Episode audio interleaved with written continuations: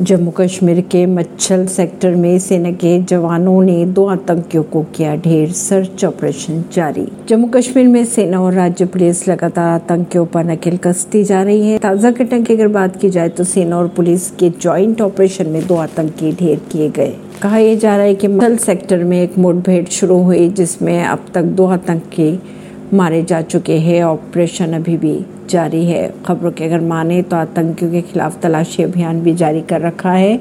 Police अधिकारियों के अनुसार खुफिया तंत्र को पहले ही पता चल गया था कि आतंकी का एक दल कुपवाड़ा में नियंत्रण रेखा पर घुसपैठ करने की फिराक में है। परवीन सिंह नई दिल्ली से।